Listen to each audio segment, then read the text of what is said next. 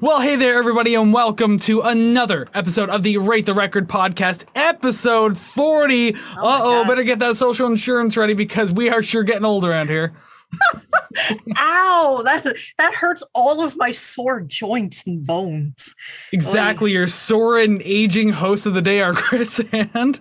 Savannah, who is one day closer to her demise. Well, at least we're not 40 yet. Just the podcast is right Thank now. God.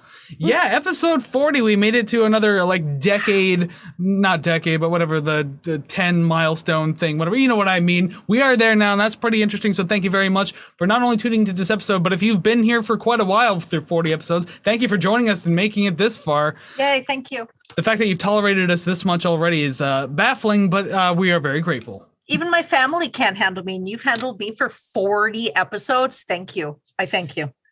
Exactly. We, we just that's the best part about the kindness of strangers. They'll just forgive your flaws. Yeah, and ignorance is bliss, baby. Woo! Absolutely. But yeah, episode 40 today for the podcast. And I mean, we're talking about an album that I chose out today.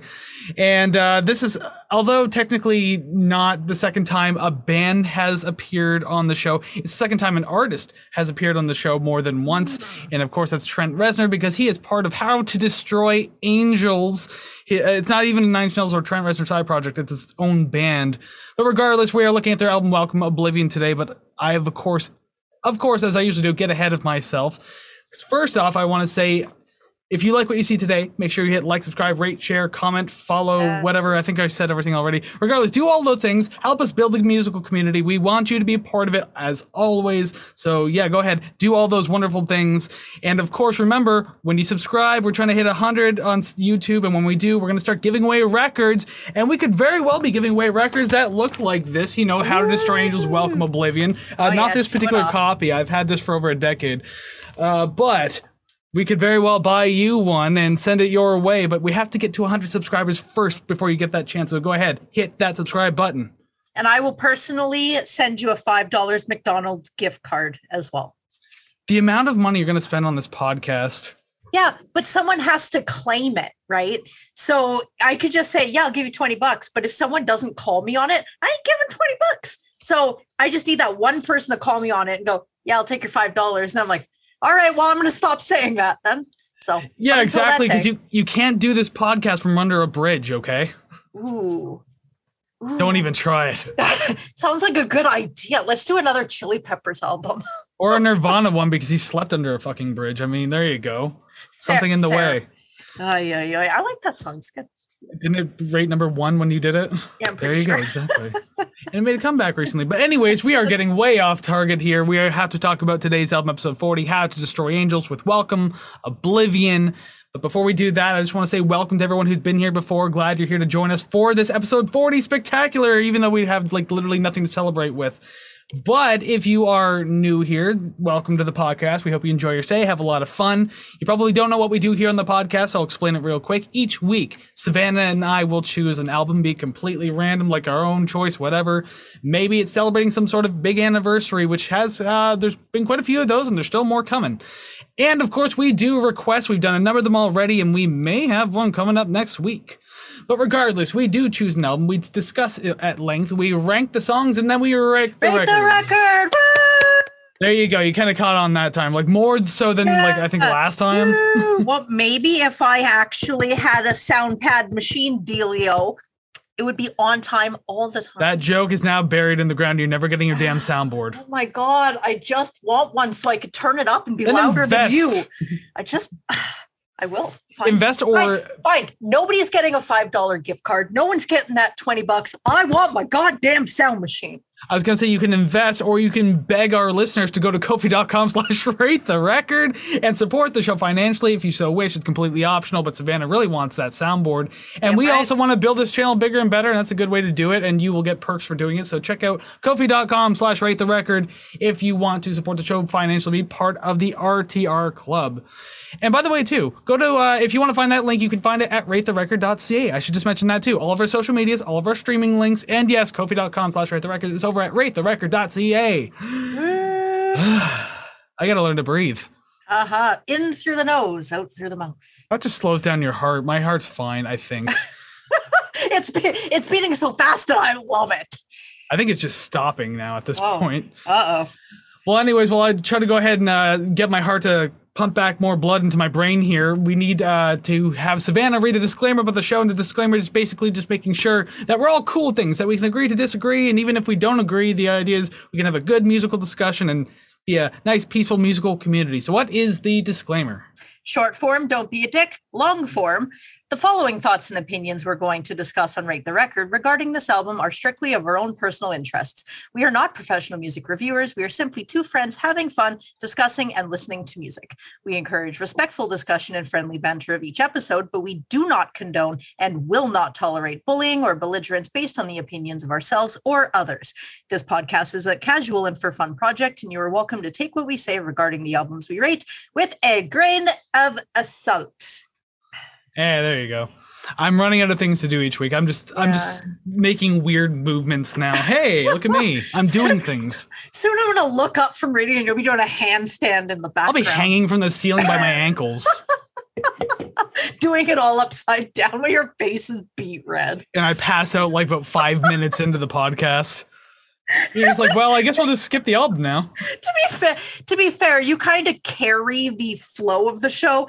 So if you were passed out upside down from your ceiling, I'd be like, uh, so how you guys do it? You just like, I was, I was assuming you just sit there in silence for a while and then randomly interject when nothing is said, yep.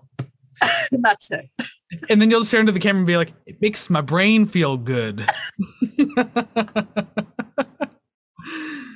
Called. See, out. this is why I need a soundboard. just press them. That's it. Just, Ay, ay, just ay. put it on your phone, then hold your phone up to the microphone, and there you go. Boom! You can download a free soundboard on your phone. Mm. I'll do it next week, and I'll even like I'll just I'll record a bunch of sound bites and just put them in there. Yeah, but it's not nearly as fun. And the buttons, they're tactile. Supposing so, but that, that's for another day, I suppose, because we got to start talking about this album. It's been a little bit now. We kind of uh, going off track as we usually do. But yes, it is Veer time off. to start discussing, discussing, discussion, discussing the album.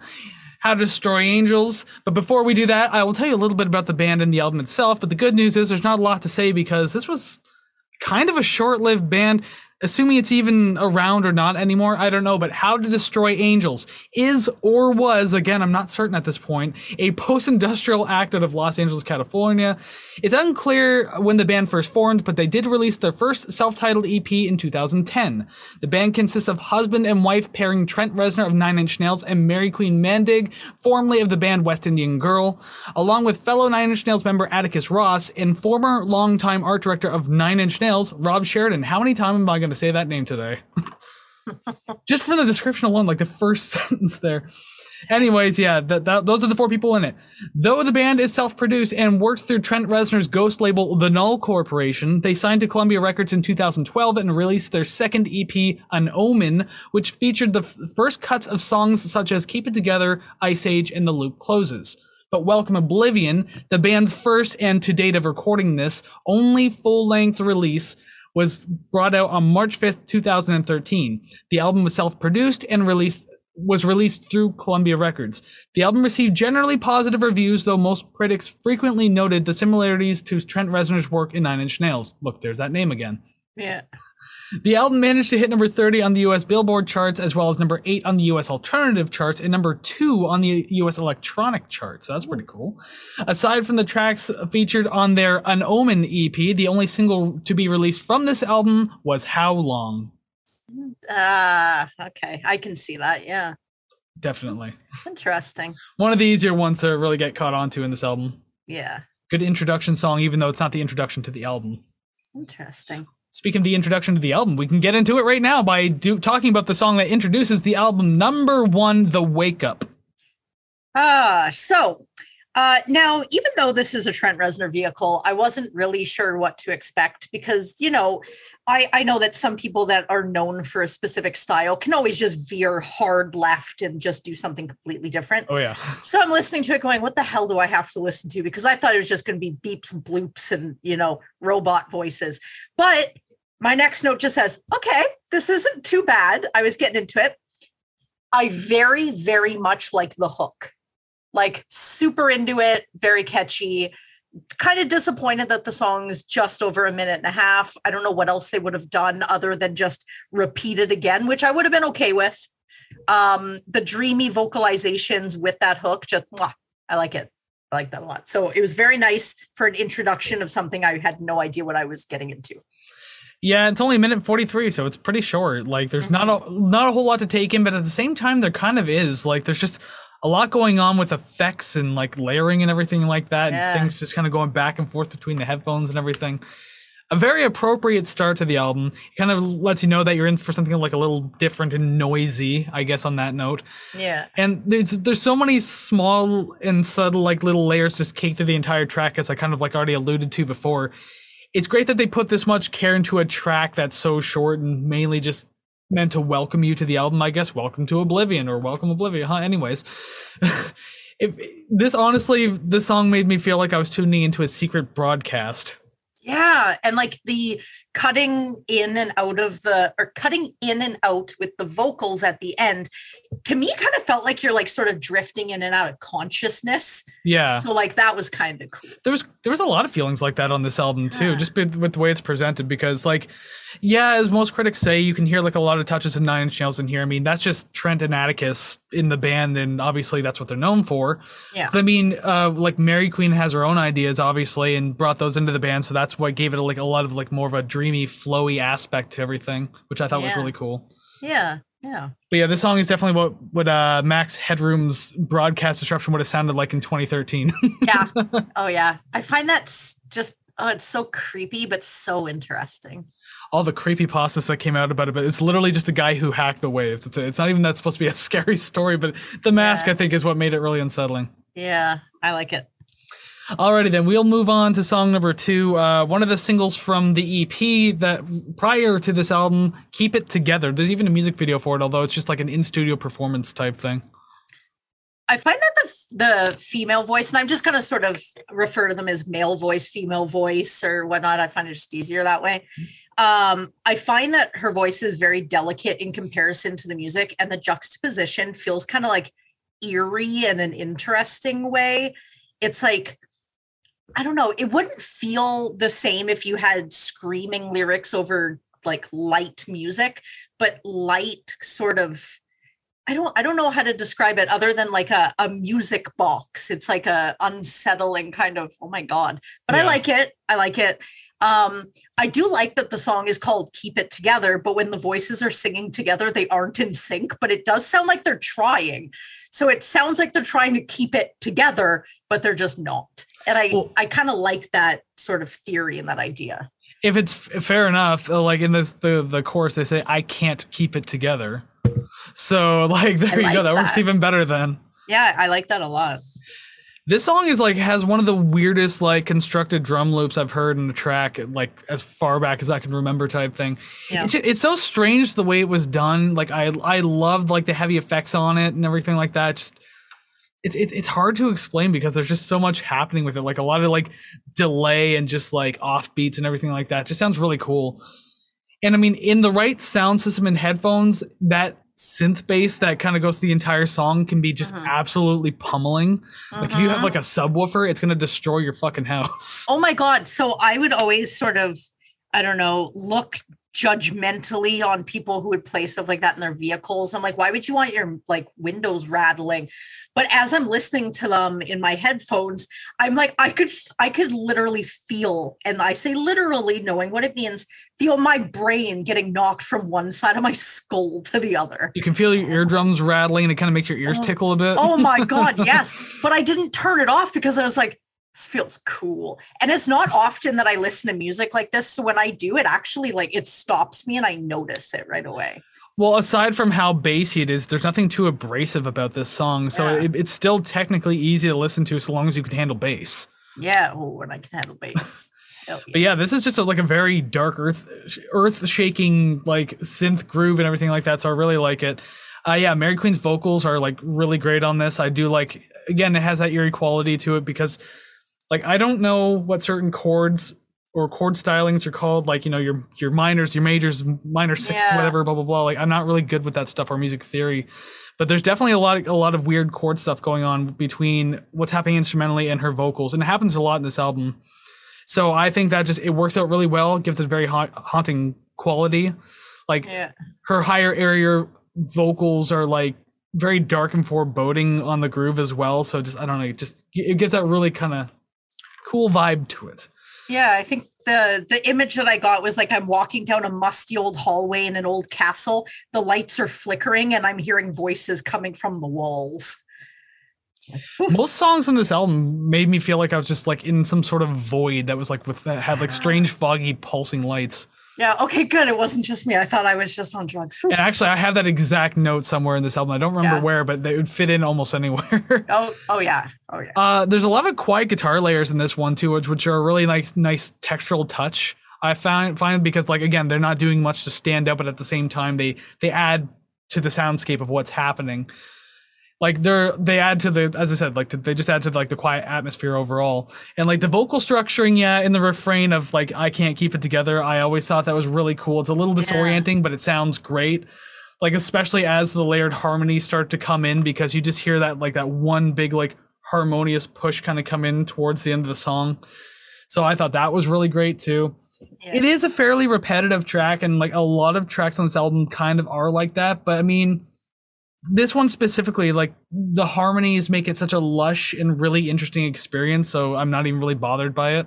Yeah. I don't think I really cared about repetition until at at least halfway through the album, which on my track record, holy shit. Yeah, Normally I get annoyed so much sooner. yeah, you were that interested all the way to that point. So yes, that is good news. Hell yeah. Alrighty then, so we'll move on to song number three, probably one of my favorite song titles of all time. And the sky began to scream. Just like right off the top, the title of this track is amazing. It like it really builds some terrifying mental imagery. It like at least in my head, but and like the music on top of it just feeds it so well. Yeah. Like some of these sounds in this song, they're so familiar to me, but it's like I don't know why. Like, is it a sample of dial up internet? Is someone just standing there shaking an aluminum sheet? Like, I don't I don't know what it is, but I'm like, I know that, but I can't place it. So maybe I've heard it in a nine inch nails song or something else.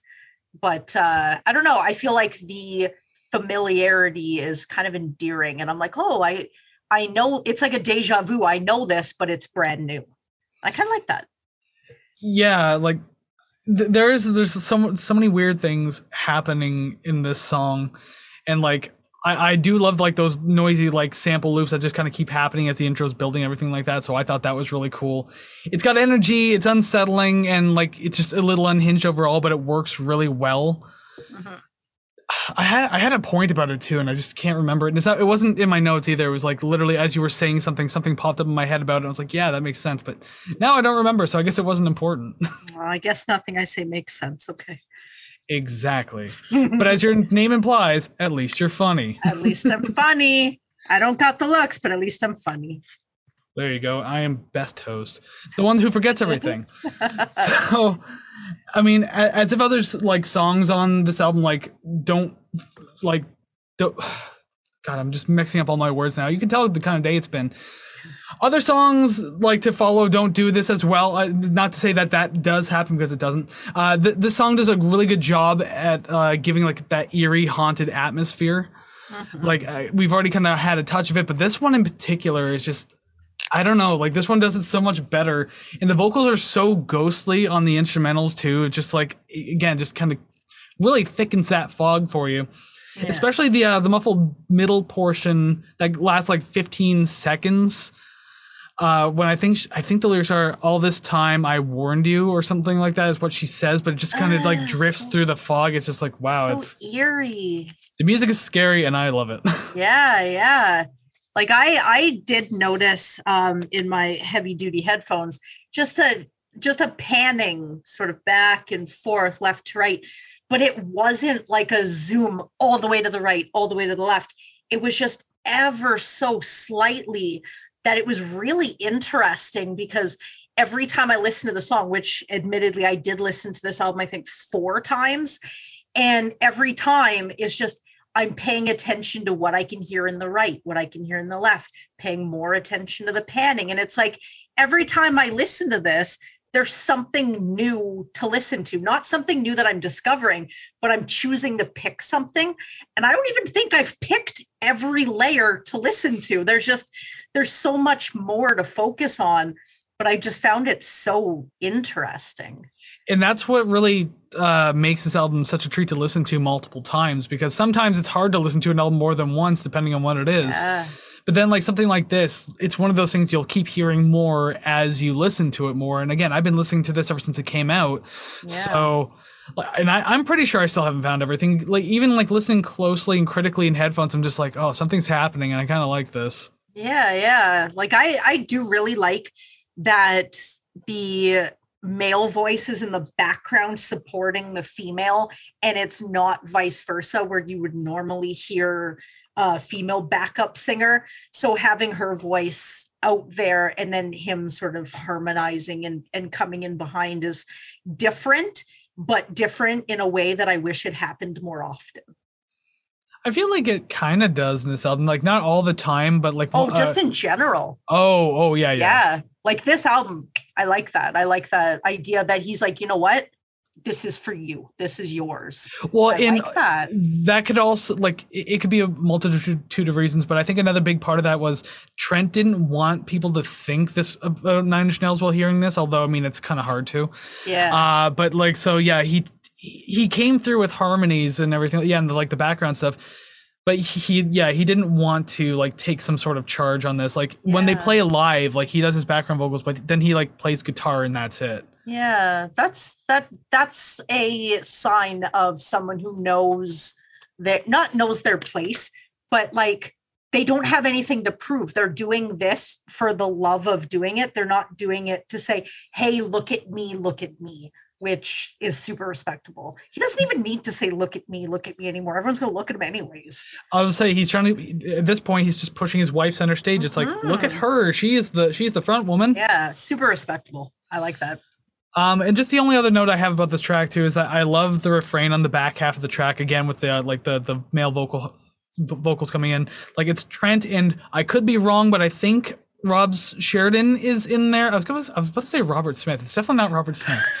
he's not part of this project. Maybe he was an Yeah. influence, but he's not part of this project. yeah Yeah, I, th- I think it's Rob Sheridan doing even quieter background stuff, but I could be Oh, okay. wrong. It doesn't really list it in the notes, so I don't know who does what yeah although some parts are more obvious than others.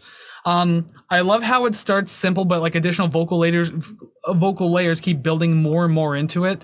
That and the instrumentals just keep building too. So like, there's re- just a lot of tension being built, and I thought that was really interesting. And I don't, I, I don't know. I, I had to go back and forth on this one because I don't usually like abrupt endings. yeah Like it can be done well sometimes, but like I'm not certain how else this song could have ended just the way it was going. Yeah, I kind of like the off the cliff motion at the end there, just because it just cuts right off. Yeah. Yeah. I guess some songs, it's like if you fade out, you're either going to fade out and it's going to be a little uncomfortable, or you're going to point out, oh, they could have ended here. So it's probably just easier for them to be like, you know what? We're done. That's it. Yeah, and uh, again, like I, I don't think it would have sounded good drifting out. I don't think it would have sounded good like repeating something like this song used Yeah. its time properly, in my Yeah. opinion. Yeah. And the only other thing I'll say about this, it's not even my notes, but I was talking about how much I love the title of this song and like I don't know, more mental imagery, I guess, is because like I just imagine like being outside on this kind of like weird, windy, gray day and just like something feels unsettling in the atmosphere. And then you can hear this like very distant screaming, but it's not coming from one particular direction. It's coming from kind of like everywhere. So you don't know what's going on. And it's just kind of, it gives you that feeling of dread in the pit of your stomach. And then Like- the ca- camera's in front of you and you're looking around and spinning around and no one's Yeah, around. you're leaves are blowing field. around and stuff. No one else is around. Yeah. And just like the question is never answered of where the screams are coming from. You just, you hear it and like just, I need to like leave Earth now. You drop to your knees and you grab your ears. You're just, yeah. That's all you could really do at that point. Drop into the fetal position and shake because like even if you go inside, you're gonna hear it. Like Yeah. you are like you've either lost your mind or something is happening. Yeah, the call is coming from inside the house. oh boy, the call is coming from the sky. Even scary. We can all, we all, we all accept the long distance charges. We have no Oh. choice. oh my god, that's freaky. Oh, freaky. Alrighty then, we'll move on to song number four, the title track of the album, "Welcome Oblivion." Now, I know that you said how long was an actual single, but was this any sort of released single? No, Okay. not that I recall at all. to me it gives it gives me cohesive single vibes. Like it sounds very put together, more like a they put it together to present to somebody, and that's not a bad thing because I like I like it. Yeah, Um, I actually, despite what I've said, 39 episodes uh, for the last 39 episodes, um, I don't mind the vocal reverb, even though it's just repeating the same lines that she's saying. yeah, It's it feels like it adds to like the desperate sound of her singing, and I I like that because it's kind of like you're you're like screaming into like a chasm and then you're getting the echo back at you and you're the only one there but you're just yelling into it. And i don't know i everything's so eerie but like eerie and a give me more of this. Like a i just watched a psychological thriller sort of eerie yeah. It's kind of like it, it reminds me of like you know, like trying to scream in a nightmare or something like that. How like Ah. e- even if you do manage to get sound out, it's it's not. It feels like it's not coming from you, type thing. Like I don't know. It's a, it's a really weird feeling, and they kind of did that well. And then the chorus sounds like this one entity. Like I think the one on the cover of the album, like this one approaches you saying, "You know what you have done. Welcome Oblivion." and like he has his hand out with really really long fingers and is just well, it's an alien. beckoning you you forward. Ugh. Oh that's It's, it's. I yeah I think it's all really cool too and like I do like how uh, Mariqueen like changed up to doing yelling in the verses and everything like that like this is the this is one of those tracks where this feels more suited than the soft vocals. Mhm. so I thought that was really cool. I love how it's heavily echoed. It kind of gives like as again this dizzying nightmarish quality to it so I really enjoyed that. Um I adore the guitar in this song because it's so fucking unorthodox and just so weirdly composed and that's that's just Trent being awesome. Yeah. Um, it's such an unconventional style of riff and it just it, it sounds like it's malfunctioning. It continues on in the chorus and just like i can't get enough of it. I actually tried learning it on guitar too. It's not entirely complicated but learning how to play it on guitar i looked at it just like looking down my guitar i thought to myself i would never write something like this. Like i would want to but I, I i don't have it in me to write something this something this unique. Yeah that's kind of what i think like i mean disclaimer i'm not a guitar player but uh, i can do just like basic three note chords you know? Yeah. Um but just watching like I, I like watching guitarists talk about how they've composed songs. And sometimes they're like well i just took this g chord then i i moved my middle finger two notes then i added my pinky and then i threw my sixth finger in there and then we came out i just this. started tapping.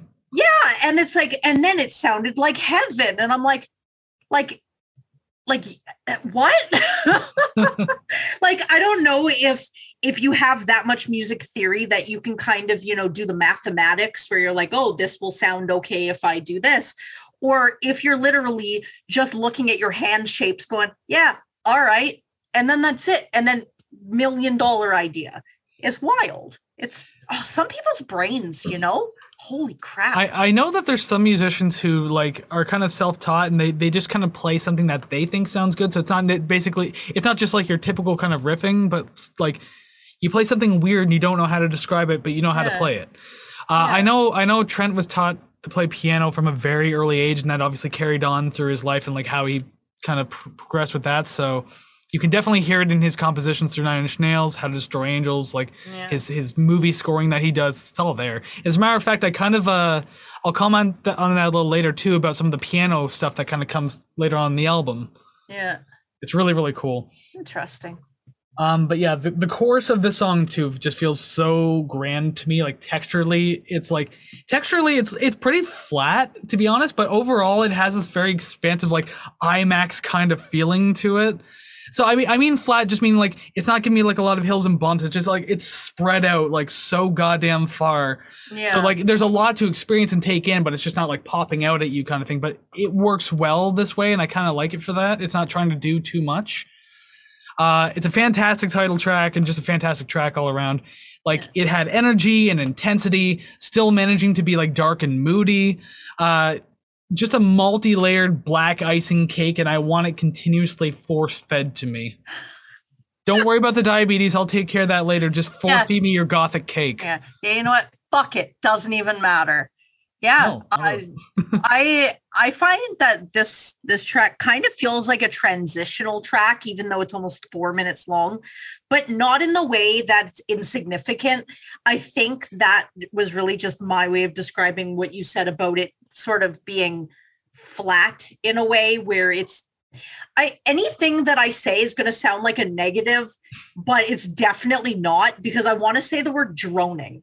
It's very droning. It, well, it has droning qualities Yeah. to it too. and it's it's not like oh my god i hate this it's just it's consistent and very i don't know it's it's just progressing forward on a flat plane and i'm i'm in the car i'm on the ride i'm cool with it um i did like the synth i guess they're synth strings at the end uh they got louder and peeking through and then ending the song uh, is a nice touch. It just kind of gets up there and then the song ends.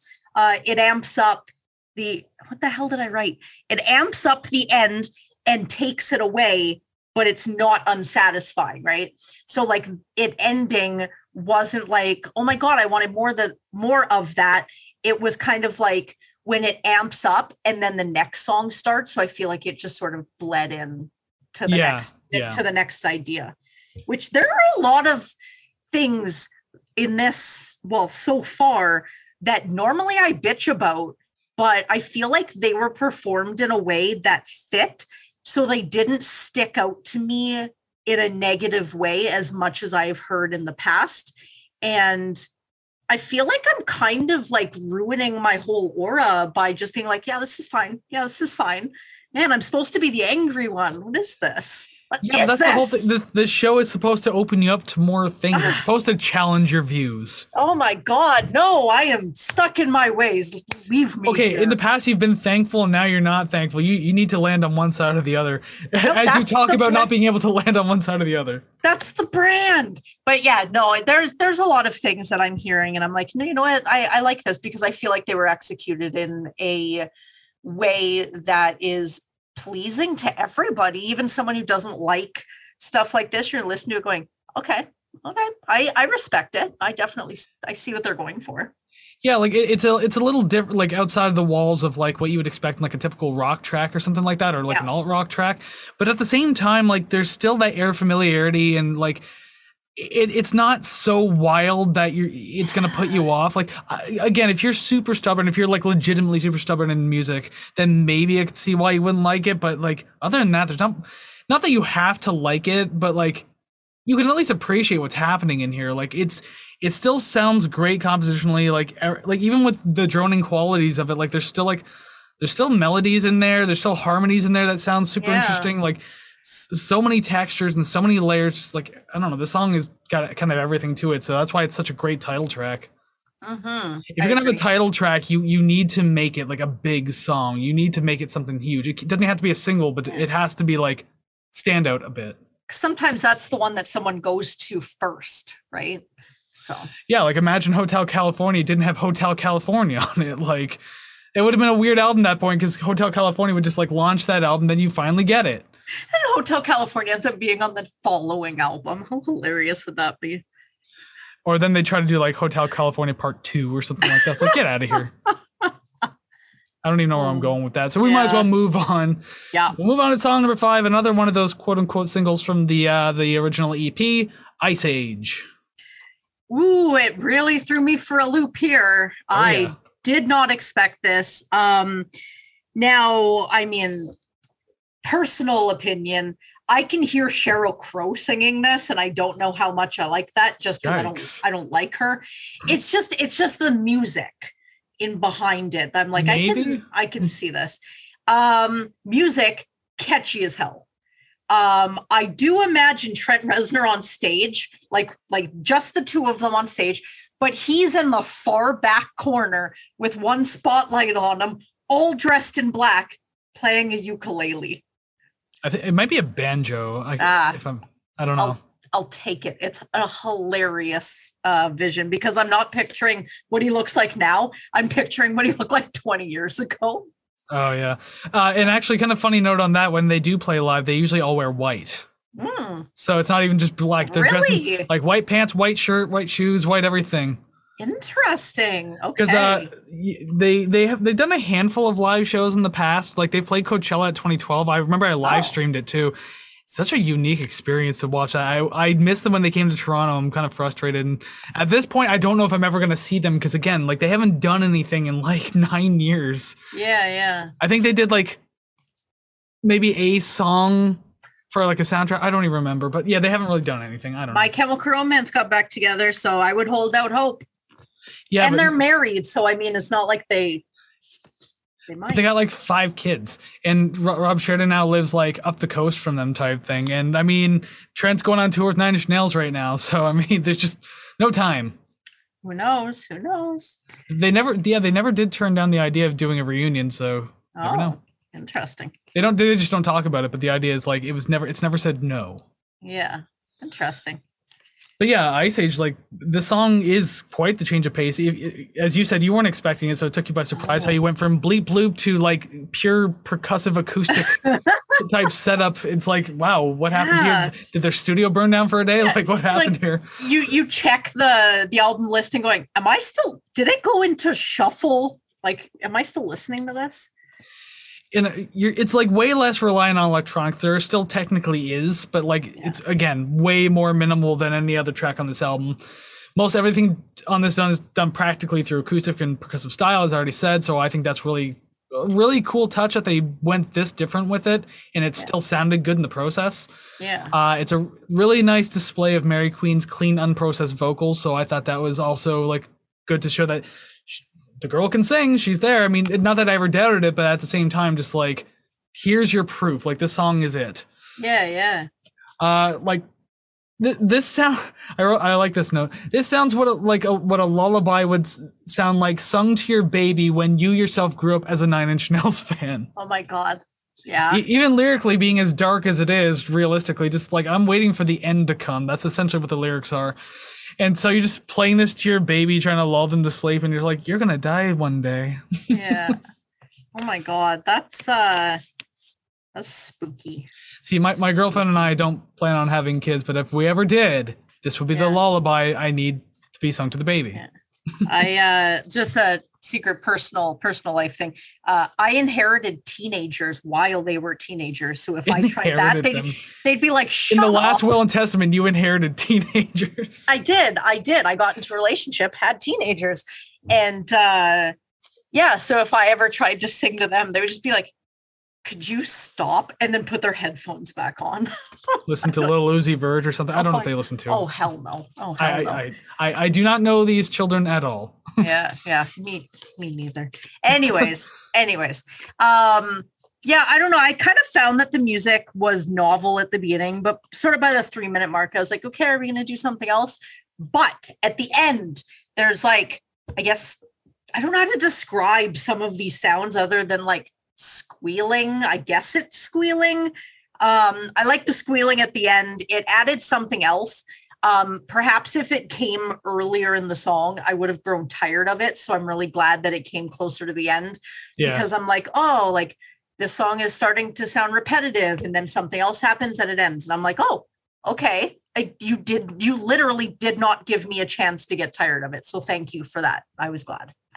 Which is interesting considering it's an almost seven minute song. Yeah.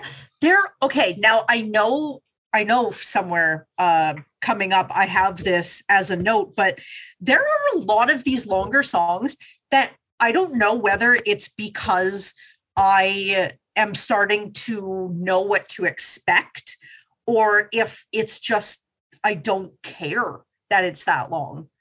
But That's Like- possible. I think there's only one or two that I'm like, okay, like little long, and they're only like four minutes. But these six, seven minute ones, I'm like, yeah, it's fine. It's all good.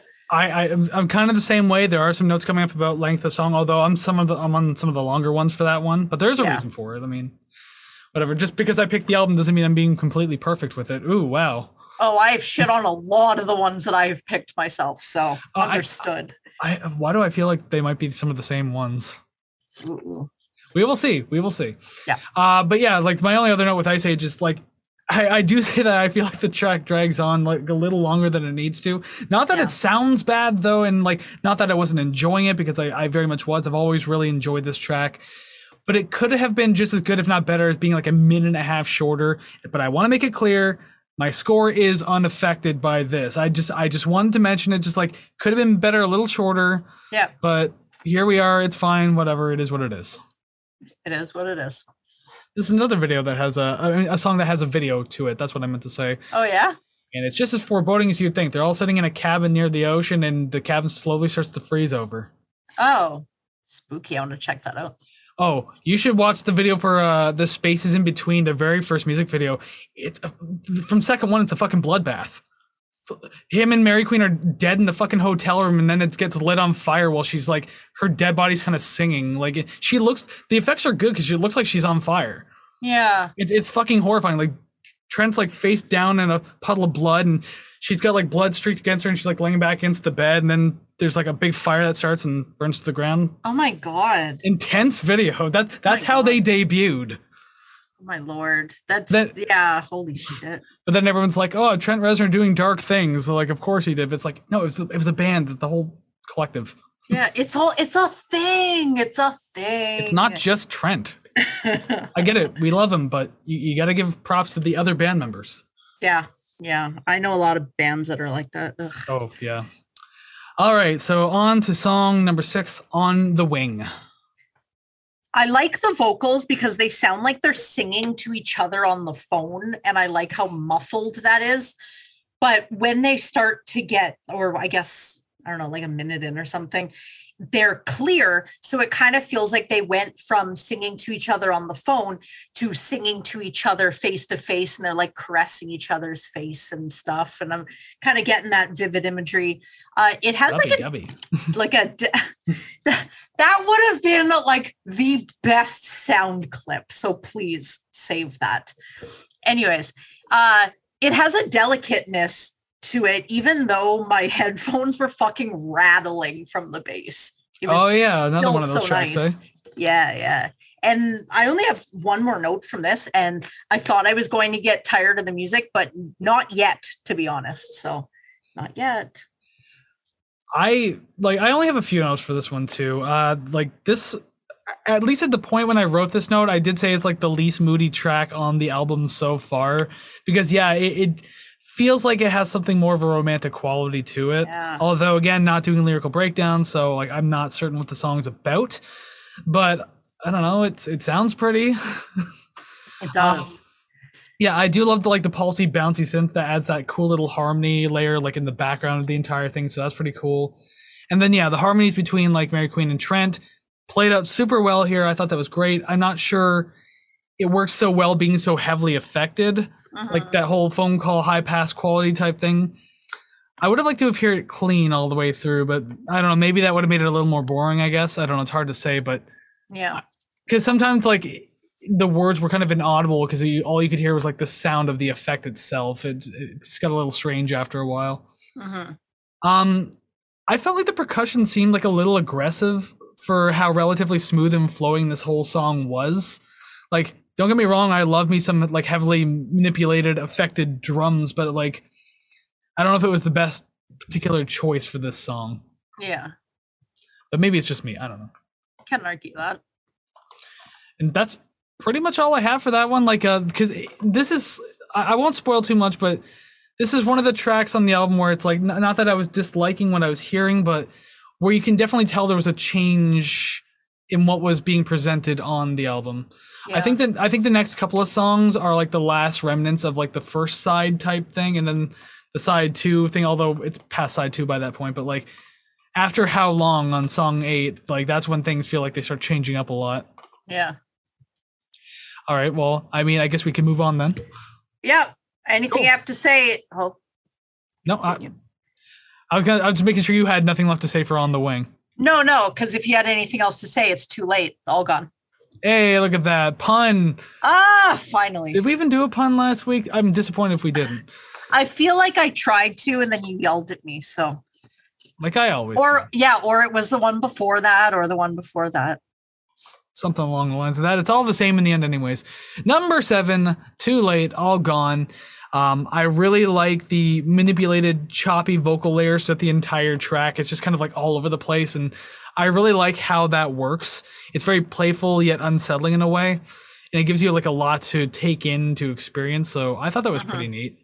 Um, the but also too with the drums in this track, like or the percussion samples, whatever. These are the kind of drums that could have been used in the previous track. Like it's it's not too aggressive at all. It doesn't like pop out way too hard. It's a great chill groove going through the entire track. So I don't know. It would have just worked better than the previous one, but hey, at least they used it here and it sounds good. hmm Uh, I I I always kind of hear the vocals first. Obviously, you kind of hear that, and then you go every layer behind that. Um, but my note for the vocals, they have sort of a dismissive valley girl sass to them and i kind of like that where it's just it's very like i'm the boss and what i say goes type deal and i kind of like that.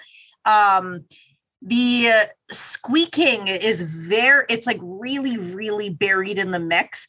Sounds like there's something behind me and i had to take off my headphones multiple times to realize that it was in the song. Because it's like you know when someone's trying to talk to you and you're like oh okay no what? No no. The it's in- headphones are on. Shut up. yeah like it's actually in the song. So that was a little unsettling because it just it felt like someone was talking to me. I don't know. Weird. Um but uh yeah i like how this i guess as a whole so far is just kind of painting this landscape that i'm just in awe of. Because it's not like i don't know. I i don't really know how to describe how it makes me feel but there's no like jabs and pokes. They're all just like rolling hills. I guess there no there's no like mountain peaks where they're like drastic rises drastic drops. They're all just rolling hills and it's all so delicate but in a heavy and dark delicate maybe with some dark clouds over those rolling hills but i don't Yeah. know I, I like it and it's not aggressive with my ears or with my attention you know it's i i don't know how else to describe that so that's where it stays Well, it's interesting about the uh, the imagery you describe and how like you see like the hills and everything, the clouds. I'll just point to the cover again, like even even on the back, like it's Yeah. all stylized as like a CRT TV type thing. like, Yeah. really glitchy and like weird shit. So like this is the if I saw landscape, it'd be like with these effects on it type thing. yeah yeah So you see like those rolling hills, but it's just like like just going all crazy. yeah and it's not it's not aggressive it's just unsettling Yeah, yeah. Um, so with the song too, uh, it's a very super catchy chorus. Love it. It's really easy to go by. The multiple multiple vocal layers really like make it sound really lush, and I really like that. That just sounds like there's so much more to it than there actually is. So I think they did a great job in production for it. Uh, the last leg of the track really allows you to appreciate the things that happen in the background of this song because it's really kind of dreamy and fun and it's, it's kind of like the, the last leg of the song is literally just like everything that happens in the background minus the like the lead front vocals. So like again you get to hear a lot more of what's happening behind the scenes there and i don't know. I really appreciate production like this. I think it sounds great. Yeah. Yep. I can agree with that and i don't have any more notes for or against that argument good because usually i have like long notes about this or maybe you do sometimes i don't know yeah and i look at my notes and think to myself how long are these notes there you go there's my pun Oh I- my god, I was with you, and then when you said that, I was like, "Oh my god, he's not even being serious." Nope. Yeah. Ah. All right. So song number eight. Hey, we all, uh, uh, we got to get at least one each out each week. Okay. Like that's just the rule true. now. Like I'm always so proud of myself when I do it, and then when you do it, I'm like, "Groaner." We're we're discussing each other when we do it. yeah, this, I guess it's kind of the point at this point. This is this this is true. This is true. All right. All right, song number eight, the actual real single from this particular album. How long? First note from the first bar, it sounds very radio friendly. Um, uh, just the harmonizing with the how long at the beginning. I'm like, oh no, oh no. Oh no, I'm Um, gonna like it. No, okay. I uh, okay. The layered chorus vocals along with the melody are very poppy, and I'm not sure I'm getting into it. Shocker. I know. I just it didn't speak to me. Um, it was just kind of like a hey, we have to put something on here to like appeal to more people, so we're gonna do this. Um, I don't know if I don't know, I guess her prior band or musical stylings in general maybe they're along the same lines as this i don't know. Um No, no, but no. i didn't really like this one until the vocals ended. Uh i did like those higher tone clinks and clanks that are added in like literally industrial because it feels like someone went to a basement and just started clanking utility pipes. Down for that wasn't really down for the song as a whole no more notes Oh man, that's strange because we then we have complete opposite notes on this. Then, first off, my first note actually says I've always joked about how the opening line "How long" has the right harmony and tone to one day be programmed as my news the new sound for my doorbell. oh my god First one, Yeah. how long? I'll get it. okay yeah I, I can see that or it's like the simpsons where it's just like a 20 minute song Or that when the their doorbell broke and it was why do birds suddenly appear? Yeah that's what i'm thinking of Oh, Yeah. okay, yeah. Um, this really feels like some sort of modern version of like 80s synthwave to me. I, th- I thought Yeah. it worked out perfectly. Another display of like some great clean vocals as well. So just, I don't know, there's a lot to take in for that first little portion. So this is where I guess you said you didn't like the song, but then I, I said this about it, and I'm going to read it verbatim too. The chorus is excellent, a master class in making a well layered track, excellent use of harmony, and really knowing how to utilize the background sounds to their advantage. The piano under everything really anchors it all so well. I think there's just so much going on. for somebody myself who normally picks the singles and someone like you who doesn't really like sometimes but not often why do we have differing opinions on the only single on the album i'm starting to feel like it's just by design at this point But that's what makes it so good, though. So that way, one of us can at least have something better or negative to say about it. this is i guess this is true it's just the opposite sides of the coin but like could we get on the same goddamn side of the coin at least once May I point you to daughters, eagles? I mean, like Oh we've my done it in the but past. they were they were so far away like can we do it now like like just change your opinion to my opinion and we'll be fine Didn't we recently just have a number one that matched or something like that? I I don't even remember anymore. yeah i don't remember I remember the, like what episode is which, but I can't remember Yeah. the order of songs anymore. yeah we're, we're on our 40th episode my memory's slipping it's Just like a 40 year old. Yeah. What's up, Gen Xers? Yeah. That's right. We've reached you now. oh oh no the millennials are turning 40 now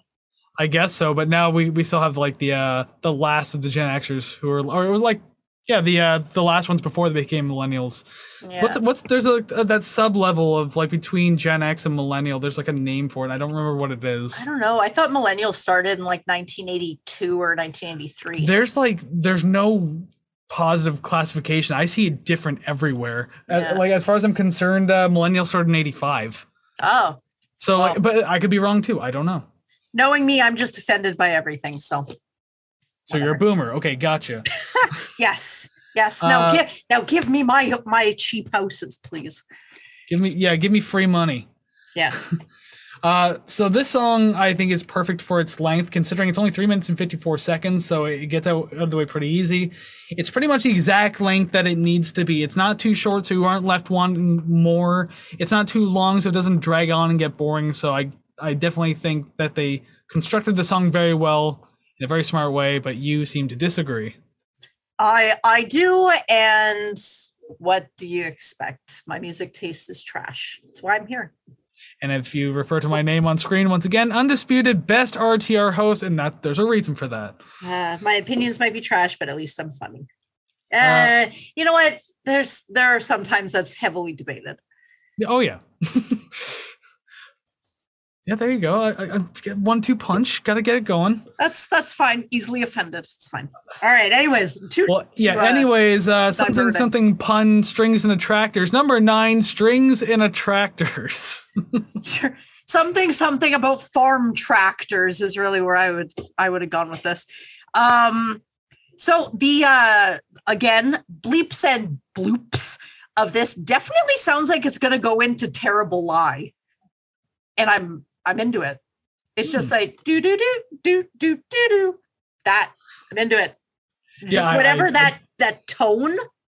I liked it then, like it now. Well, again, well, we do have the man that kind of wrote that, so yeah, that definitely Yeah. works. Yeah. I uh and then I'm he told people, "Don't think of Nine Inch Nails when you listen to this project." Well, I mean, it took me this long for me to even see any sort, not see any similarity, but a distinctive enough one that I know what track it came from, or at least a track to reference. So, Hmm, fair enough. Yeah. Um, this might be weird to say out loud considering how far into the album that we are now and what we've already experienced with this album. But this track kind of feels like it's trying a little too hard to use as many electronic glitch noises as possible. yeah. Th- I don't know. This one, like, I I haven't thought this once in this entire project, but once I get to this song, it's just like they're really trying to push that as hard as they can. I like, I, I don't know, like it just felt like they were just doing everything and throwing everything they had left in their sample bin, like right into this and just trying to use it.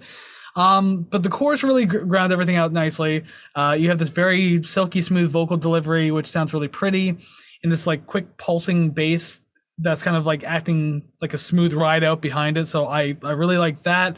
The chorus is probably my favorite part of the song. Um, I do like some of the ideas in the song, and I liked how some of them were presented, but this song really lacked too much of a wow factor that the first half of the album had. So this is definitely one of those you can tell it's side B type albums Yeah. or songs. I mean, this is one of the songs. Yeah. Yeah, I I felt like this song was shorter than it was, but I really enjoyed the ending. I really Mm-hmm. Okay, so I I don't know again, I don't know what sounds there are, what samples, anything, but it sounded like a flute or some sort of woodwind on top of everything just sort of subtly. And it was at the end of the song and i really hope that if they played this live they had someone come out and play the flute to it. I would have fucking Doubtful. loved oh i would have loved to see that um but yeah i could listen to the end on loop forever while doing work like just that end in like i guess the ring out instrumental just over and Hmm. over and over i like that and uh yeah i'm really starting to enjoy the slower smooth vocals against the like moderately frantic noise i guess music sounds Yeah, like the crazier parts of the album. Yeah but like the singing is still so flowy and dreamy and i'm like ooh i like i like Yeah, because that that's definitely her comfort zone in singing. I'm guessing. Like, I know a little bit about West Indian Girl, like the band she came from prior to Nine Inch Nails, and I think even prior to meeting Trent Reznor. oh Um, they're like an indie act, like indie rock Oh. and everything like that. And I don't know, I haven't heard a lot of their music, but yeah, she's your like your typical background singer and everything like that. I don't know, haven't heard a lot of their tracks. Maybe she takes lead on some, but it it Yeah. felt different than it does on here. yeah Probably because she was given more creative freedom, so she's like able to just kind of go with what she likes rather than like, okay, you got to do the part like this because it'll match what these guys are doing. Like, yeah yeah just let your let your freak flag fly right sure, why not? Yeah. You know, tell her that you call her a freak. That's whatever Alrighty then, move on to song number 10, We Fade Away. And actually, I'll make a quick note too, because you mentioned prior, like, oh, I want someone else to come out on stage, play the flute. yeah Uh, oh yeah this song has technically a fifth person on it, Alessandro Cortini, who's the synth synth guy and like programmer guy of Nine Inch Nails, like their, their live performance. Uh, and he helped uh, write this song as well. We don't want you to think of Nine Inch Nails brings in members of Nine Inch Nails. here's three fifths of Nine Inch Nails. And here's our art I- director. I now I don't want you guys to compare us to Rush, but we've replaced the drummer. It's like With Meg White. Oh my god. Pull back. But like, yeah, I don't know. It's it's hard not to not to think of that when you have so many people that contributes that contribute to that sound. Like it's just it's I don't know, it's it's hard not. Well, and you know when they tour, they're like most of the fan base in the crowd is going to be Nine Inch Nails fans. yeah, oh definitely. Like if Nine Inch Nails didn't exist and How to Destroy Angels came out of nowhere, not to say that they wouldn't do well because like they would still definitely find the crowd, and I'd probably be one of them. Yeah. I do like the music, but like it wouldn't the crowd wouldn't be nearly as big because like who's Trent Reznor? Like Would would you like this music as much as you do now if Nine Inch Nails didn't exist because you had that exposure to them before, like to sort of prep your tastes for this? I think so, only because like there were bands I already liked, like prior to Nine Inch Nails, that caught me, that, that got me kind of used to the sound of industrial music. Like you know, I, I heard Marilyn Manson a long time ago. I heard industrial metal, like you know, Ministry and Mushroomhead and everything like that. I, I heard Skinny Puppy, so like I knew what industrial was, but like Nine Inch Nails was like my launching pad into really enjoying industrial rock. And like, I mean, the Downward Spiral was like everyone's introduction to mainstream industrial music. So Yeah. That's I think that's why I ended up loving it as much as I did because of that launching pad. But if not, I would have, but it just would have been a slower approach. hmm Interesting. Yeah. All right, so number 10, now if we can finally start talking about it, we fade away. Um, again, the piano work is great in the song. I really do like it. And I've mentioned before about Trent's like weird ways of composing music. Trent always has such a way of making these really strange and off-putting piano melodies. He does it in Nine Inch Nails too. He's done it in soundtrack work, and he does it here, and it just it works every single time. Even if it sounds similar to something he's already done, something about it just it's always so cool to hear that I'm never tired of it. Yeah. Um, and uh, more mental imagery for you. This song makes me feel like I'm drifting through a dimly lit, dimly lit void of fog and pulsing lights in the distance. Ooh. I got the beeping throughout is like a hospital machine, and demons are singing light and delicate to you to and you're beckon, fading away, so there you go. You're losing consciousness. There. beckon you to hell. Exactly. Yeah, yeah, Or whatever dark pit lies for you after life. Anyway, talking about industrial music, we got to get dark and gothic for a minute. Yeah, yeah. Oh yeah. I I find that these longer songs, like I said, they aren't feeling as long as they did when I first heard them.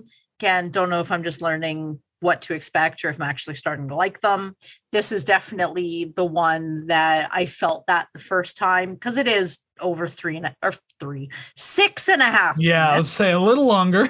Oh my lord. But it didn't feel like that to me at all, which is cool.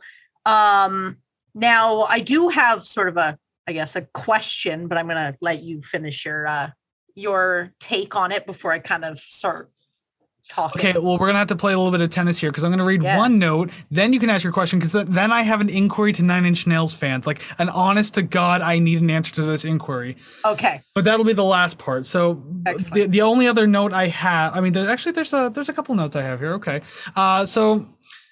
I'm just gonna read them since I'm just staring at them now. There's a guitar that sounds like a wailing creature of some sort in the background. It's a great addition as it adds so much more to an already tense feeling atmosphere. Mm, That is cool. I love when they do those like textural guitar things that just sound like wailing, but it sounds it sounds so distant too. So that's what makes it really unsettling. Yeah. And uh, you you mentioned that you didn't so much mind the time of the track and everything like that. I said that as much as I liked how this song was taking us on a journey, like a very weird journey, it may have gone on a little too long. Like it feels suited to be in a movie soundtrack at this point.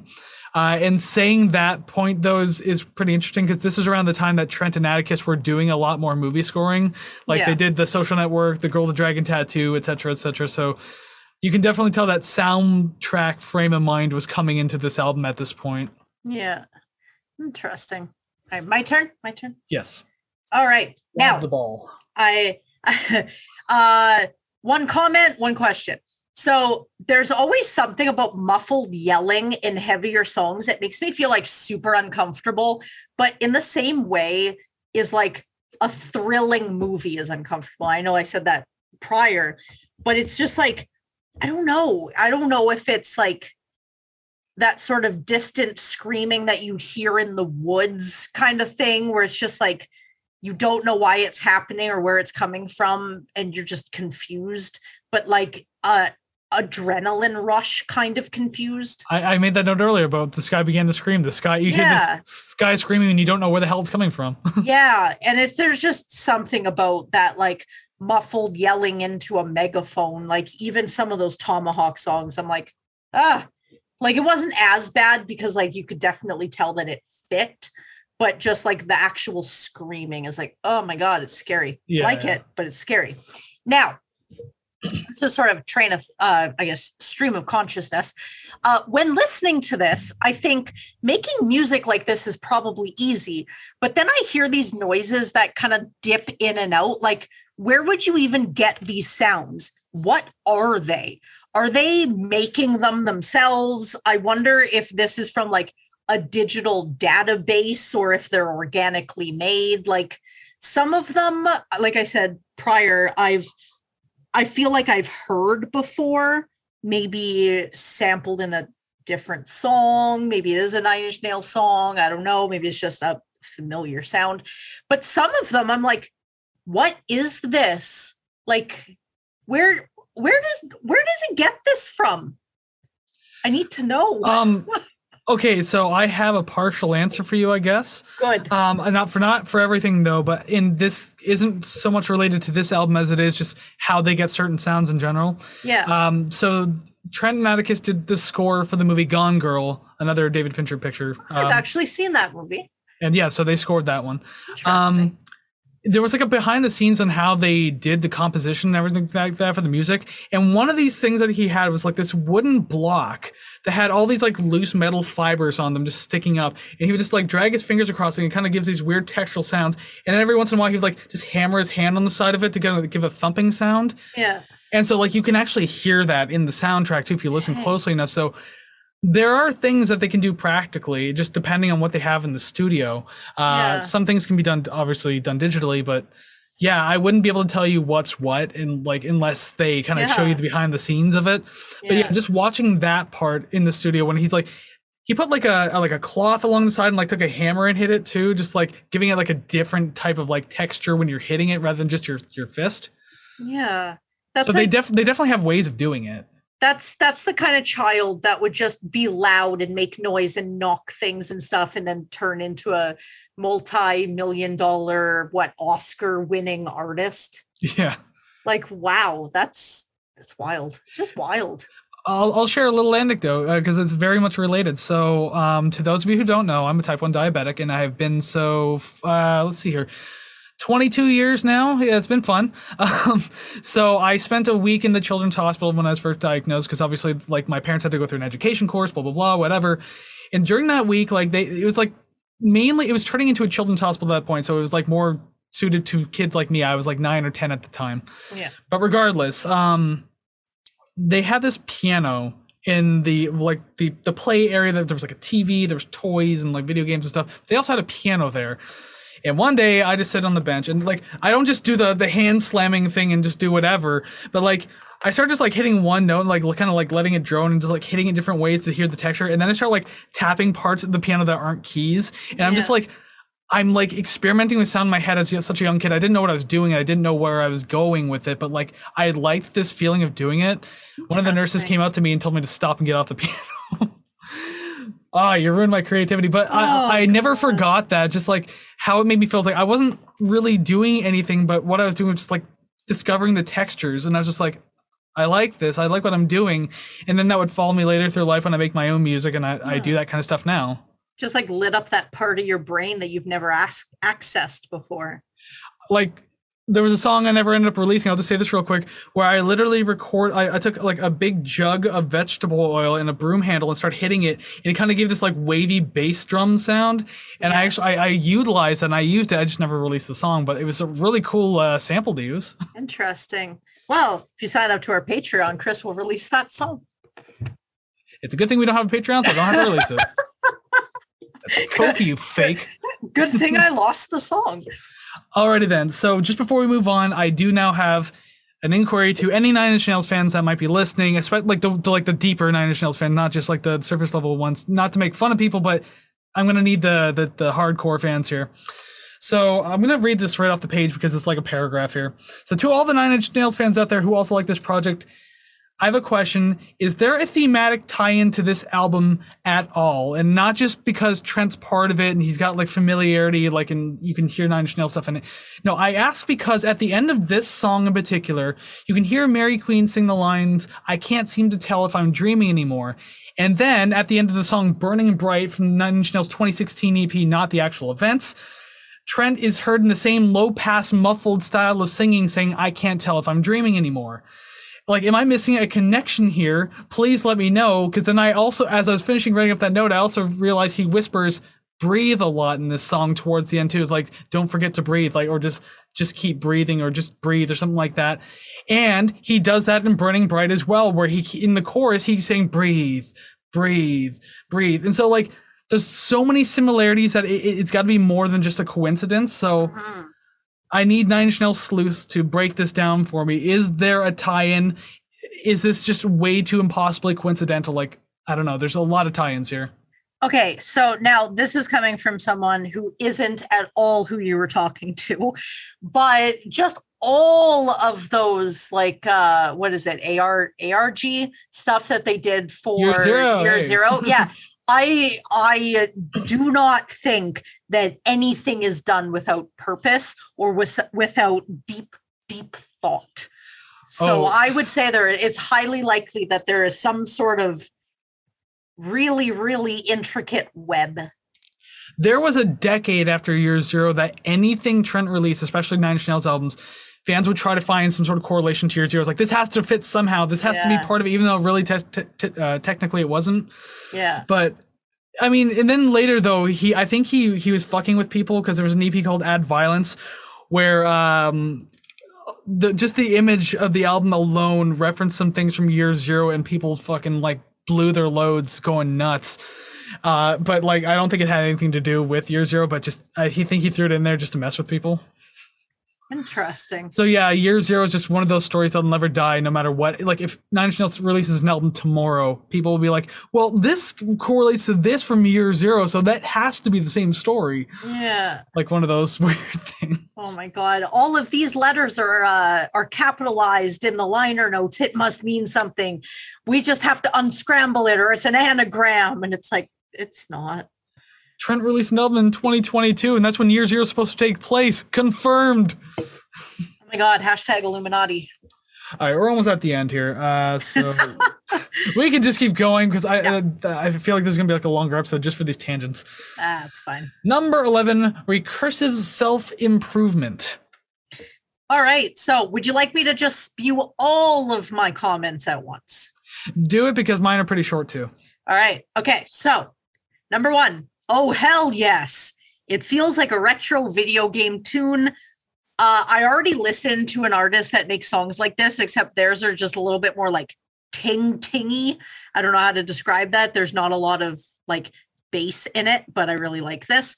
Uh, it reminds me of the jungle or a safari with large imposing animals with some noise, like uh, with some of the noises being made. Wow, I do not know how to spell. Um, Take a deep breath. I, I wrote nosies, so no noises. Um, I am definitely digging this, and it may not be a shock because this is primarily an instrumental track. But I mean, come on, uh, I like it. I like it a lot. It's I don't know. It's it doesn't feel like dark and heavy, but it still feels like heavy, but kind of on the bright side. I guess. I don't know. I'm into it. I liked it. Yay. Yay. We're opposite, This- aren't we? This was us for how long? Ah, This is us for recursive self improvement. All right, now I'll go.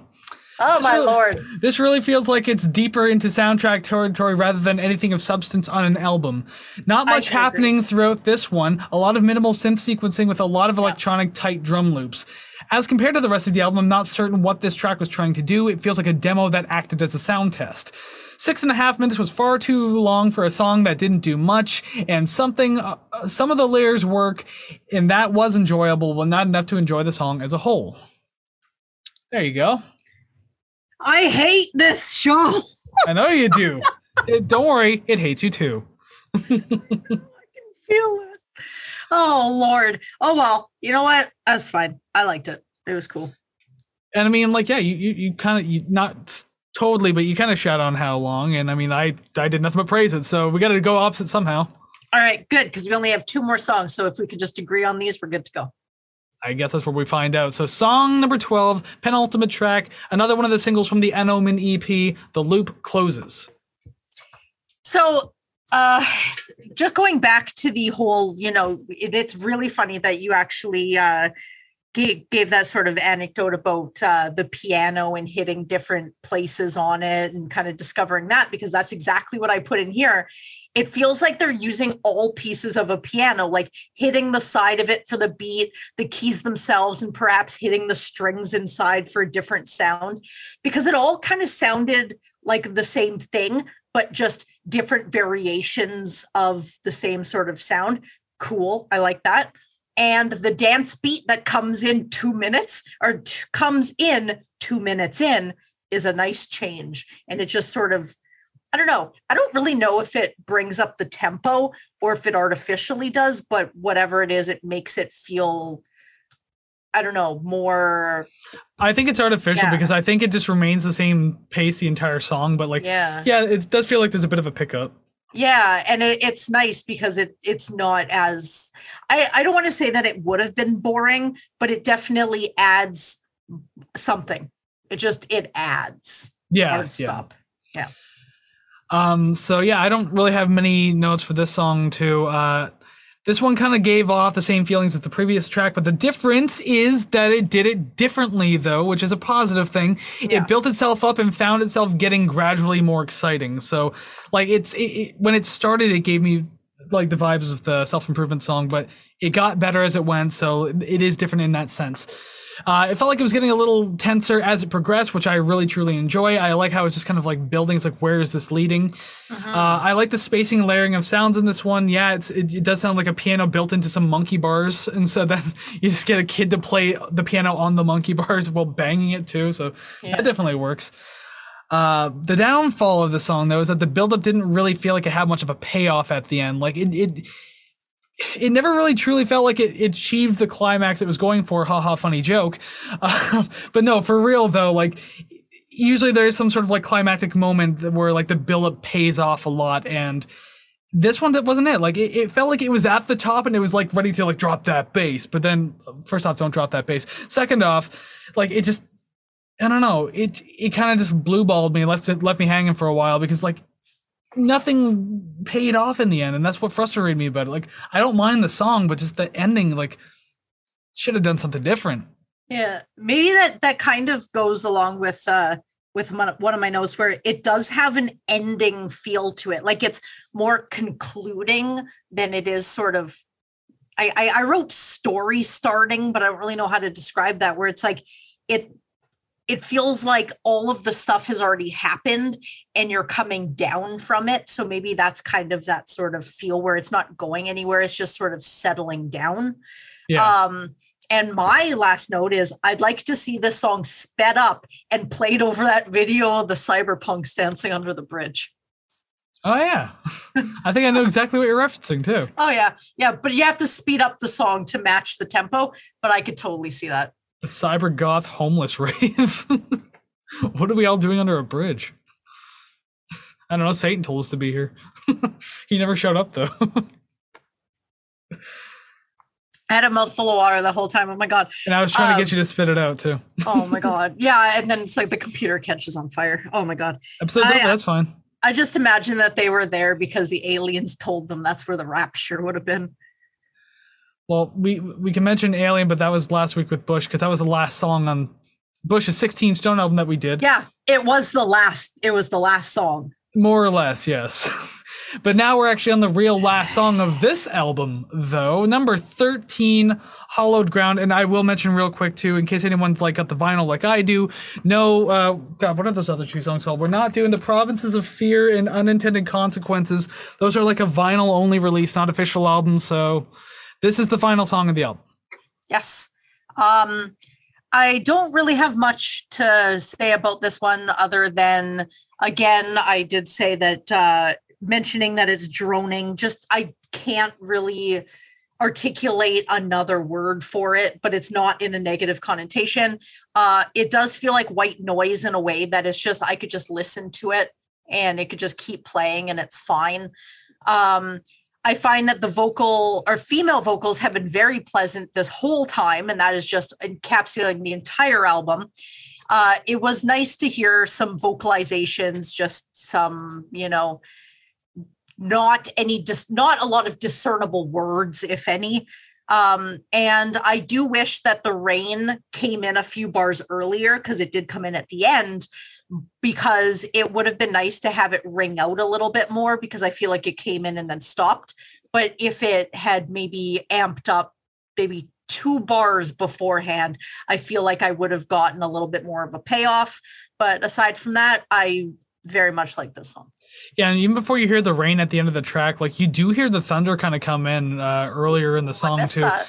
Yeah, it is. It's easy to miss if you're not paying attention or anything like Yeah. that. It's because it's, it's not like in your ear like booming, but it's like definitely in the background. And they kind of did it again at the end, so it's like, oh, I heard that before. Okay, so there's definitely some thunder in there somewhere. So maybe there was uh, rain throughout the entire track, but it was so subtle you just didn't hear it. Ooh, okay, I'm gonna have to listen to that again because, like I said, I could just I could put this on and just like do some work. And normally I can't really listen to music while I'm well, certain music while I'm working because I pay far too much attention to the music itself than I do to what I'm doing.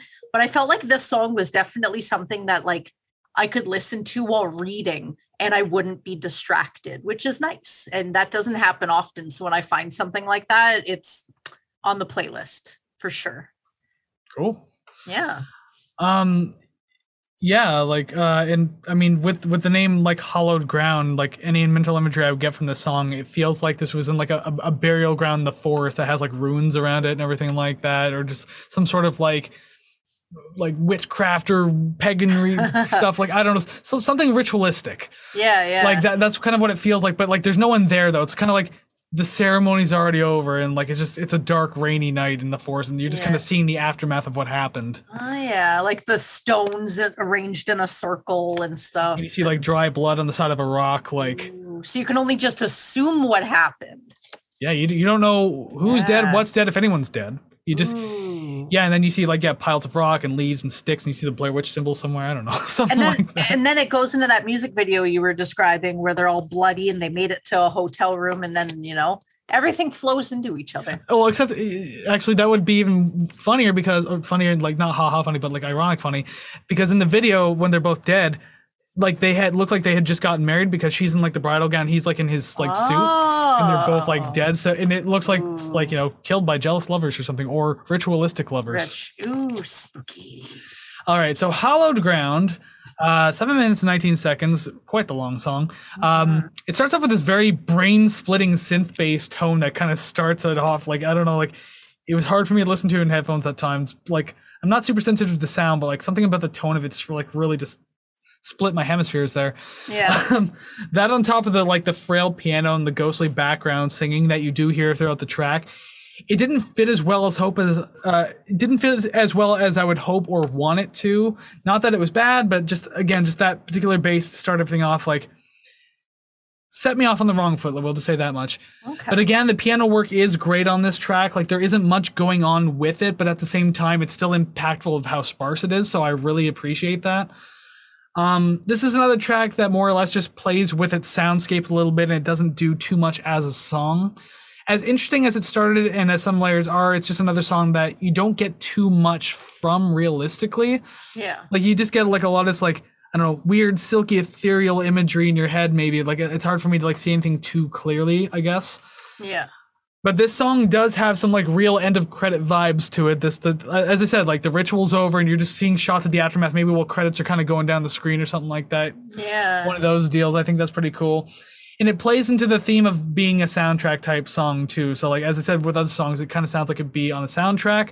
Well, and and roll credits. Here we are with the final soundtrack song, so it definitely works. Yeah. Um, the last third was probably the better of the track, in my opinion. Like, not that the first two were bad, but like the last third, just, I don't know. It changed up just enough with like the harmonies and layering. Really, kind of gave off this feeling of weird peace in a way. So maybe there is like a feeling of like concluding in there, I guess, or Yeah. conclusion. Um, and I also just as a last note here, I noticed that Mariqueen starts singing the ending motif of Ice Age at the end of this song as well, like the exact same one. So there's another callback.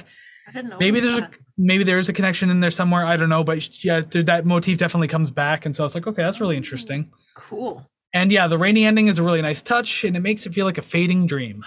Yes, I like it. I can agree. Quite a lot to say with that. Mhm. But I think we said all we need to say because we are at the end of the album, How to Destroy Angels with Welcome Oblivion. We made it all the way 13 songs through. So thank, thank you very much for sitting through and listening to the album and listening to us chat about it. And we pretty sure you have a lot to say about it too. So if you do, make sure you hit like, subscribe, comment, rate, share, follow, and you let us know what you thought down in the comments below of wherever you're listening or over on our social medias, you know, all found at ratetherecord.ca. We are curious to hear what you have to say about it.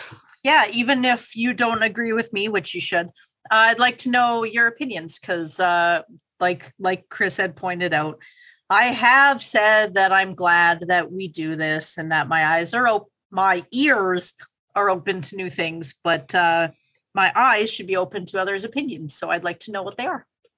Exactly. And because we have no end in sight, like you kind of just have to keep opening your ears to new things. You have no choice anymore. Oh you, no! You signed on for the long game. Oh no! Is that what you wanted my signature? Fuck! That's why I made you sign in blood.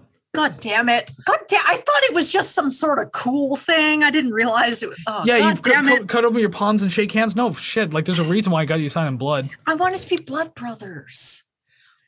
Well, that's too bad because you can't be a brother. You identify as a woman, so you can't be a brother. Damn it! You're right. Fuck. Blood, Damn, why did I think of that? blood siblings, maybe? Oh, yeah. I don't know. Something. Although that has more of a, an actual meaning to it, though, and we're definitely not blood relatives. yeah. No, not at all. Yeah, Uh, weird twist episode 40. We're related. it took this long in this show to find out. Oh my god. Ko-fi video. We take a 23 and me. Oh, Oh my boy. God, yeah, how there's your bonus content. be? I've already done it, so if you've done it, but then we just got to match and see how closely related we are. I've never done it. Ah, okay.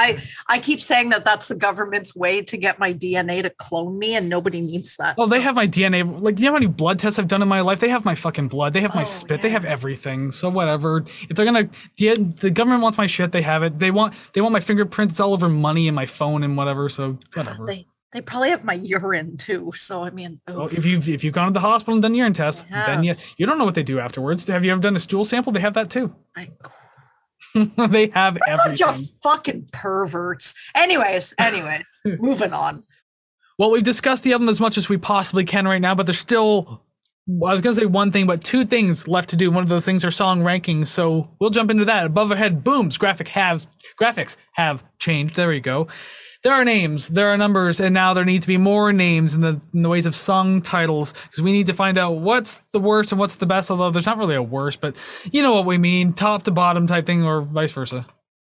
Yes. Woo. Thank you for enforcing my words. No problem. I got a hair in my mouth. I'm sorry. Wonderful. Ugh. Shave your I've- tongue. Everyone needed to know that. No, I what I do is I groom the back of my cat's head. So sorry. She does it to me, I do it to her. Oh, do you have like a sandpaper tongue like a cat does? yes. Excellent. That's why I feel so weird when they lick you. But anyways, that's the anatomy of a cat. We're actually ranking songs now, so we should go ahead and do that. I will get it all kicked off by first saying Damn right you will. I have like three question marks, but we'll see. Yeah, I'm not even going to guess. I I'm just going to leave it in limbo because for two of them, you're like, well, I said this, you said opposite, and then vice versa. So I don't even know. It, this could really go anywhere. I'll say two, and that's about it. Uh, I'm gonna Just say to have a one- number. I'm gonna say one to be optimistic. Oh, excuse me, but uh, zero is really where what I'm feeling. Fair enough. We had zero last week, and we can't possibly do it two weeks in a row, right? Anyways, let's get it started now. So, uh, I mean, no surprises here. Number 13, rec- recursive self improvement. How long? That's funny. That is funny. This is not. Whatever, that's the start. It's not even a big deal. There's plenty of songs left. Like this one, number 12, Strings and Attractors. The loop closes. Loop.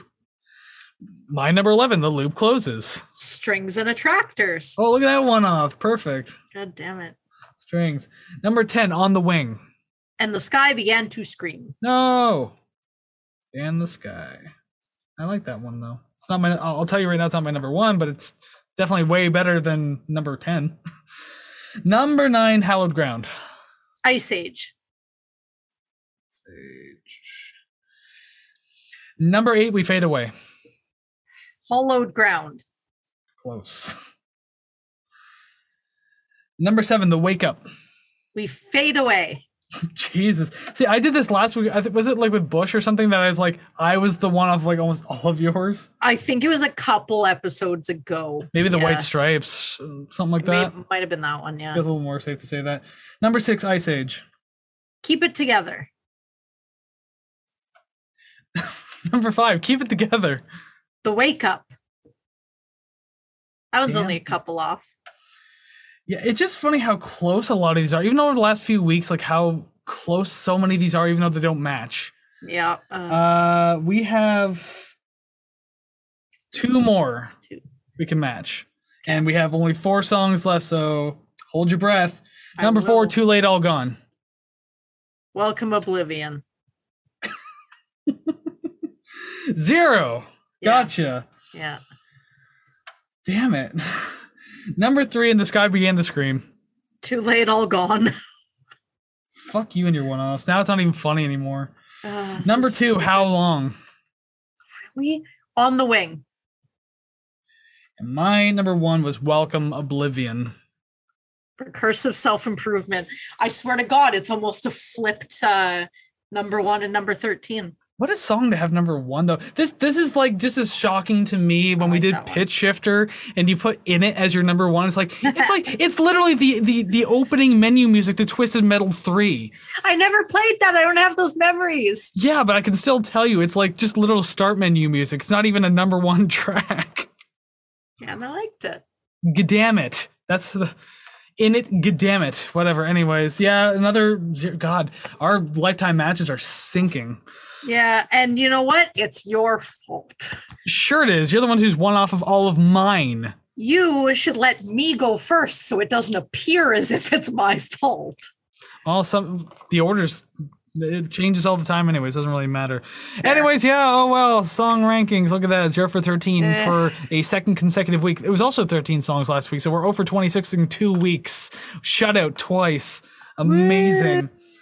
Well, maybe just maybe our album rating will be a little closer together. I honestly don't think it will be, but I it proved me wrong. So I guess now's the time to do that. Let's transition screens and find the hell out. Mhm. Here we are at the album rating screen. My goodness, just getting jam packed. That B tiers. I'm like, I'm starting to get to the bottom half of the B tier now, where I can just start putting albums underneath albums now. and of course, last week we did Bush 16 Stone. There it is in the C tier, just between Pitchshifter and Nirvana. Hmm. So at the very least, the color of the Bush album kind of works with the Pitchshifter one, but it's a complete opposite of Nirvana there. Yeah. But anyways, that's There we go. irrelevant because this Yeah. week we need to put how to destroy angels somewhere on this list. I have my ideas of where this is likely going to end up, but we need to tell each other some scores to find out where it is going to go. And you can go ahead and go first because I did that last week. I you say that you have some idea of where it's going to go, and then I'm going to come in and crush it with my 76.15. It's actually not that bad. I I honestly thought that you weren't going to like this album that much. Really? There's there is only one, there is definitely one song I didn't like, and I just eh, I probably wouldn't listen to it. Although, although the uh, chorus melody does get stuck in my head, and I resent it heavily. Because it's very catchy Oh, it is so catchy. and it's very easy to remember. Yeah. Well, then, yeah, that is slightly better. I mean, it is better by about four or five points because I, I had you pegged down at 71 or 70. Ooh, nice. So at least you would still been in B tier, but uh, mine is also in the B tier, sitting at 78.46%. oh my god, I would have thought like 82. Nice. Trust me, I thought so too, but it was the back half of the album that kind of slogged it a little bit for me. Yeah. Especially rec- uh, recursive there being like the lowest scored song, and that that kind of tanked it. But the top two songs, uh, they got tens. All So, right, all right. That hurts. Yeah. Okay. That means it's somewhere in the B column. I mean, it's obviously in the B plus part of the column at 77.30%. Woo. It's to be up here somewhere. I'm really sorry, Kevin Gilbert, but you're being knocked down a, a peg here. It is you wait, you said 77. Yes, Kevin Gilbert and Cynic. So, So, between that, so it's going to be like here. right there. Yeah. something along the lines of that. So hey, just moving on up, which means I'm not going to do it here on stream, but because it's going to take a little too long. The Red Hot Chili Peppers will be the first B tier album to be moved down to section two. we have so many beard B tier albums that like we literally have to split it in half now. Uh, that's that's okay. They all can't be top line B tier winners. But hey, it'll be number one on section B of B tier. This it this is true. This is true. oh, surprise! Season two has another B tier album, but whatever. It's okay. You know what? B plus tier. I can handle it. Up there, Yeah. seventy-seven point three percent. A lot better than I thought it was going to end up. I thought it was going to be lower B tier because, as I said, I I thought you were going it like seventy-one or something. Yeah, no, I thought that you were going to rate it in the 80s, so that was kind of surprising. But yeah, no, I- there were uh there were a lot of songs that when I liked them, I liked them, and I really just didn't like one. Well, you don't have to be secretive about it. It was how long? was it. well, yeah, I know, but it's just still it makes me feel bad. You make me feel bad. Stop it. Good. I'm And doing my the job then. Fact that you put it so high up and I put it last, and then my number one you put last is just it's. I don't know. Very it- it- telling. yeah, it's it hurts. well, and also, so is all of our one-offs that we've been doing like for the last few weeks now. Yeah. But yeah, that's where the album's going to end up today. So now you know where it is. Thank you very much for getting this far and checking it out with us. Yeah. Make sure you let us know in the comments down below where you would have rated it. Do you agree with us, disagree? We always want to know your opinion. So again, let us know down below. Let us know over on social media, which you can find over at ratetherecord.ca. All of our social medias are over there. We're only on like three or four anyways. It's not that big of a deal. And even our email, rate the record or just rate the record at gmail.com. I don't remember anymore. Yes, but you can also email us from ratetherecord.ca. So if you don't remember ratetherecord at gmail.com, just go to the website. You'll find everything. That is factual. All the streaming links, all the social medias, emails, ko-fi.com slash rate the record, it's all over there. And the request form, because, you know, we do like to do requests. So by all means, the request form is over there. It's also in the description down below. Regardless of where you find it, you can request an album. You know, we'll take into consideration. If and if we like you enough, we'll go ahead and do it. Mhm. Yeah, you will have to provide your uh, your SIN number or whatever the American equivalent is, um, and then we will consider it. But also, too, we need the uh, 16 digits on your credit card and the three digits on the back. Uh, this is just, uh, it's, it's not, we're not going to like steal from you. It's just for security purposes. That's all. We just, you know. Just to make sure that you're not a robot, right? And if Savannah happens to have a soundboard the following week, uh, it's just completely coincidental. it's all good. Ah, I gave myself away from laughing. Damn it. Something along the lines of that. But yeah, let us know what you thought. Where would you rank songs? Where would you rate the record? We're very curious to hear it. So by all means, do that. So I guess this is where we can let you go. But before we do that, there's always one last thing we like to do, and that's to give you a little hint, little teaser, little uh, something, something to go on for next week's episode, which just so happens to be a request. Speaking of that request form, ooh, well, wonder what it is. Uh, Savannah, why don't you go ahead and try to let us know what it is? Uh, this European band is named after a deity established by an occultist so notable, even Ozzy Osbourne sang about them. Cthulhu. Yes. The octopus. Well, it's silly. Metallica sang about Cthulhu, not Ozzy Osbourne. You got your clue wrong. Yeah, it just shucks. Even though they spelt Cthulhu wrong, which is great. Anyways, yeah, Yep. there is your uh, little uh, hint for next week. Uh, it is again request album, so look forward to that. And if you want to have your album requested, then by all means send it in. We might do it. But until yeah. then, until we get to next week's episode, go ahead and go listen to some awesome music like today's How to Destroy Angels album, and we will see you next Monday. So take care, friends. bye bye.